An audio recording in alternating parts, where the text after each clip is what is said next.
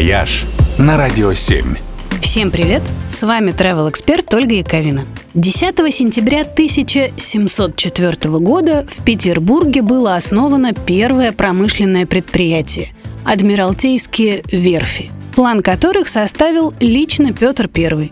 К началу 20 века в городе было уже более 500 фабрик и заводов – в итоге возникло то, что сегодня называется серым поясом Петербурга – огромное кольцо промзон, которые окружают исторический центр. Когда производство стали вывозить за город, территория этих старых заводов начала превращаться в депрессивные заброшки. Но Около 10 лет назад в Питере началась большая программа по превращению этих промзон в общественное пространство.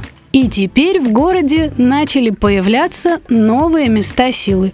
Например, Новая Голландия. Остров заброшенных складов и развалин стал зеленым парком с идеальными газонами и классными ресторанами. Или Севкабель-Порт.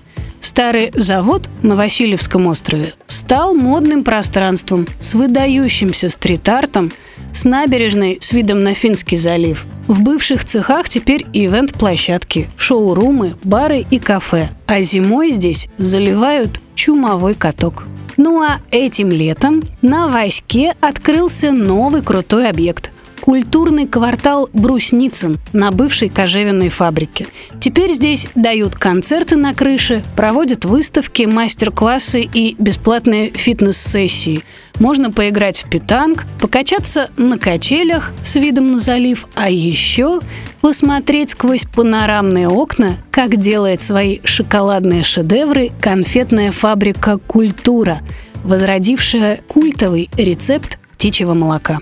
И тут же в кафе, конечно же, все перепробовать и набрать домой сладких воспоминаний. Наглядное доказательство того, что даже из самой серой и унылой промзоны можно сделать конфетку. «Вояж» только на «Радио 7».